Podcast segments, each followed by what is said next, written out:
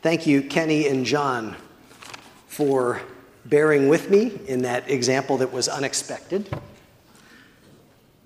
I now invite you to please pray with me.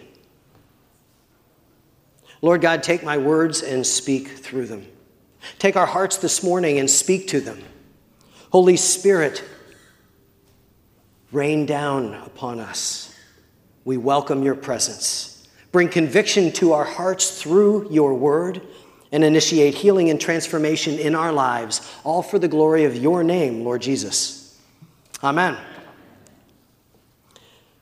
This morning, I'm going to have three points in my sermon salt, you got that point. Salt, the saltiness of God's word, and the preservation of God's people. Our gospel reading ended with Jesus' proclamation that salt is good. But if the salt has lost its saltiness, how will you make it salty again? And Jesus says, Have salt in yourselves and be at peace with one another. Jesus tells his disciples, unsalty salt is worthless. And he tells them, Have salt in yourselves. Now, historically, salt has always been a valuable commodity. In Leviticus 2, the Lord talks about the value of salt as he proclaimed his instructions to Moses. The Lord said this You shall season all your grain offerings with salt. You shall not let the salt of the covenant with your God be missing from your grain offering. With all your offerings, you shall offer salt. Now, we don't really know salt as a valuable commodity. It's primarily a cheap cooking additive for taste if used properly, not the way I did this morning. When salt is present in food or drinks in high quantities, do you notice, Kenny? when salt is not present, how do things taste? Bland. So you know when salt is present. Historically, salt was much more than a cooking additive. One of its primary historical uses was preservation, and it's still used today for that to preserve foods, to keep them from spoiling. Jesus espoused salt's worth when he said this in Matthew chapter 5. This is just after he taught the disciples in the crowds the Beatitudes. Jesus said, You are the salt of the earth. But if salt has lost its taste, how shall its saltiness be restored? It is no longer good for anything except to be thrown out and trampled under people's feet. Now, I put this on the slide with the verse that our gospel reading ended with. So you have both quotations from Jesus side by side, and you can see them together. The emphasis here is the same. God's people are to be salty, to have salt in themselves. Because Jesus proclaimed, You are the salt of the earth. If you're following me, you are the salt of the earth. And if they lose their saltiness, they're declared worthless. Thank you. This is a participatory event here. Worthless. They're to be thrown out, cast away. So, do you think the salt Jesus is referring to is important to his people? Yes. Being salty can mean many different things. This past Monday, one of our members on, was on his radio show, and his colleague declared, Man, you are salty today. This just happened Monday. The member of our church had an edge to his comments that morning. He was unwavering, he was relentless, and he was declared to be salty. Now, salty can have that kind of meaning being spirited, being vigorous, being zesty. But I want to discuss today this sense of being salty as it relates to being full of the salt of God's kingdom. And today, the salt I will be discussing is God's Word, Holy Scriptures. So we've covered our first point, salt, and we now turn to our second point, the saltiness of God's Word. Our collective prayer today, our collect, was not one written for this Sunday in the calendar. In the Anglican calendar, it's actually the second Sunday of Advent. But it's one of my favorites, and it speaks to the sense of God's Word being important, being salt. Go to the next slide, please. Blessed Lord, who caused all holy scriptures to be written for our learning, grant us so to hear them, read them, mark them, learn them, and inwardly digest them, that we will regularly do them and reflect them to the world. Hear, read, mark, learn, inwardly digest. If you do these things with God's word, if you regularly do them, then you will be salty to the world. You will be salty with His truth. You will be recognized as different. That's who we are to be as God's people. Now, we opened our service with a reading from Psalm 19, which declares the value of God's word, and that's where we're going to focus the rest of our time. I invite you in your blue Bibles to turn to page 456, or if you have your own Bibles, to Psalm 19, page 456 in the blue Bibles. And our reading began at verse 7. I first want to call your attention to the six aspects of God's instruction mentioned here. And I've got a slide for those six aspects.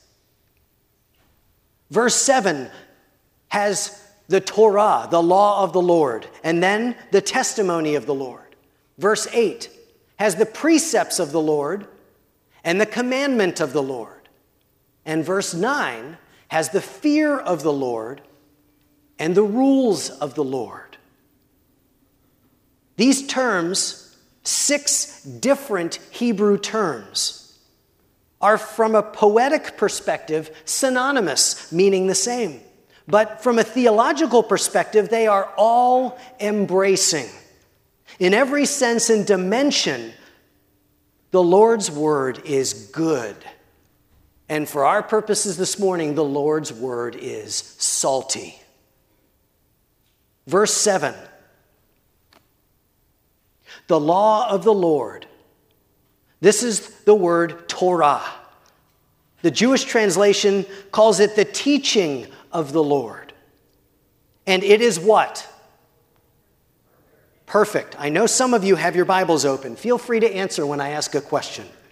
It's perfect, it's sound, it's complete, it has total integrity, it lacks nothing. The testimony of the Lord, or the decrees, the spoken witness of the Lord is what? Sure. It's faithful. It's supporting. It's enduring. Verse 8 The precepts of the Lord, the mandates, the statutes of God are right. They are just. They are correct. They are straight you're seeing all of the characteristics of these six terms. The commandment of the Lord or the instruction of the Lord is pure, it's sincere, it's clear. And the Jewish translation calls it lucid. Thought that was an interesting way to describe clarity. Verse 9, the fear of the Lord. Now, this term can describe terror in verse 9, the, the cadence of this psalm changes a little bit. Here, the fear of the Lord is talking about reverence, respect, fear before authority and greatness. The fear of the Lord is clean.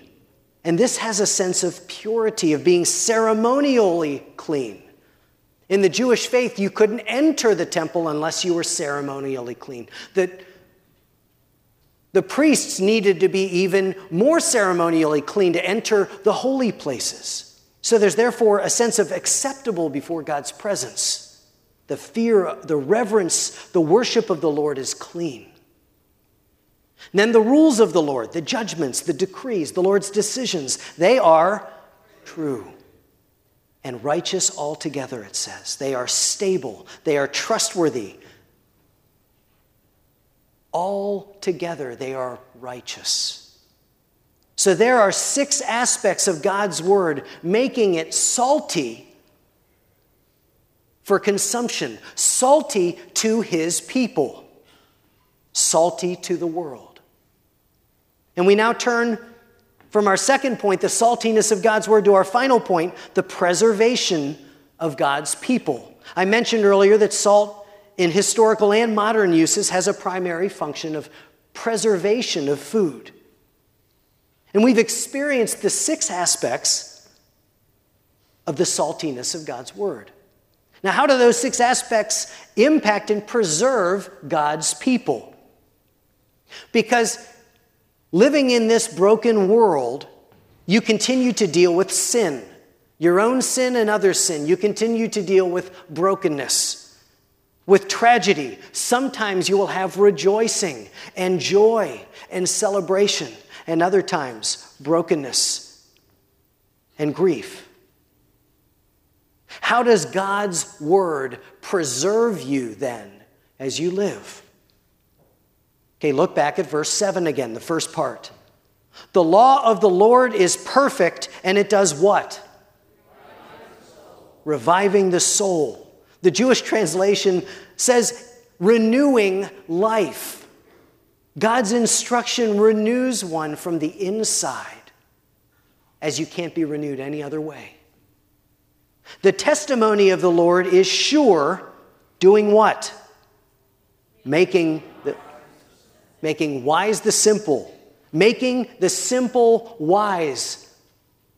The testimony of the Lord gives God's wisdom to his people, making you wise. Verse 8 the precepts of the Lord are right rejoicing the heart, causing the heart to sing, to dance, to rejoice and praise. This is your heart, forgiven yet still sinful, peaceful by God yet still broken and dealing with tragedy. This is your heart that God's word can cause to rejoice. That's a promise. To be renewed, to be full of His wisdom, and we're not done the second half of verse 8. The commandment of the Lord is pure, enlightening the eyes. His instruction is lucid, it's clear, it's shining, which means it destroys darkness. It illuminates your eyes, which means it guides your way so you can see in the darkness. Then, verse 9, again, the pace of this verse is a little different than the other two. The fear or reverence of the Lord is clean and enduring forever, and the rules of the Lord are true and righteous altogether. And that carries us into verse 10. Let's read verse 10 together. More to be desired are they than gold, even much fine gold sweeter also than honey and drippings of the honeycomb. God's word is better than the abundant pure gold, the most that you could have. It's sweeter and more satisfying than pure honey, which was a delicacy when this was written. Verse 11, then, moreover, by them is your servant warned. In keeping them, there is great reward. By God's word, you are preserved. You are warned of danger, warned of peril. And in God's word is abundant reward. Remember Jesus' words to his followers if you have faith in Jesus Christ, if you have forgiveness of your sins through his life, death, and resurrection, then you sit here as one of God's children. If you follow Jesus, then you are the salt of the earth. And to be so, you must be salty. Because Jesus says otherwise, you'll be worthless to God's kingdom. God's word is integral to your saltiness. And I want to return to our collective prayer What did it say we are to do with God's word? Six things hear, read, mark, learn, and inwardly digest. After hearing Psalm 19's description of God's word and its benefits to God's people, why would anyone choose instead to consume empty calories, empty spiritual calories? I want you to picture soda or candy. God's word is substance and it's real spiritual sustenance. This is living and active. And we read this morning, it is renewal, it is wisdom, it is illuminating, it causes one to rejoice. The world offers nothing like God's word. So, why do we spend so much time chasing and feeding on spiritual soda and candy and pizza and ice cream? They taste good, but they don't satisfy, they can't sustain you. The world offers nothing like this. And this is also why you need each other. You need the body of Christ, the church, men and women of faith alongside you because it's so hard to stay faithful in a world that doesn't care. And among priorities that are empty.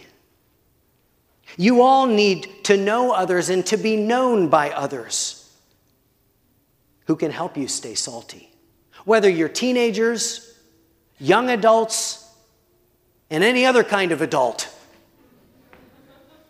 You need others. You need others to stay salty. Who can speak truth to you when you waver and drift. Who can pray for you. Who can point you back to the only way, truth, and life, Jesus Christ. I hope you all remember Kenny's and John's faces as they ate the salty oatmeal. Spiritual salt is absolutely necessary for you to follow Jesus and be his man or his woman. Without God's salt, you will be bland. You will be worthless to his kingdom, worthless to the struggling and lost individuals around you who don't know Jesus. Without God's people around you, you may be tempted to drift into unsaltiness. So this morning I close with stay salty. If you're a follower of Jesus, be salty. Let God's word fill you, heal you, and transform you. As you hear it, as you read it, as you mark it, as you learn it, and as you inwardly digest it, all for the glory of God, Father, Son, and Holy Spirit. Amen.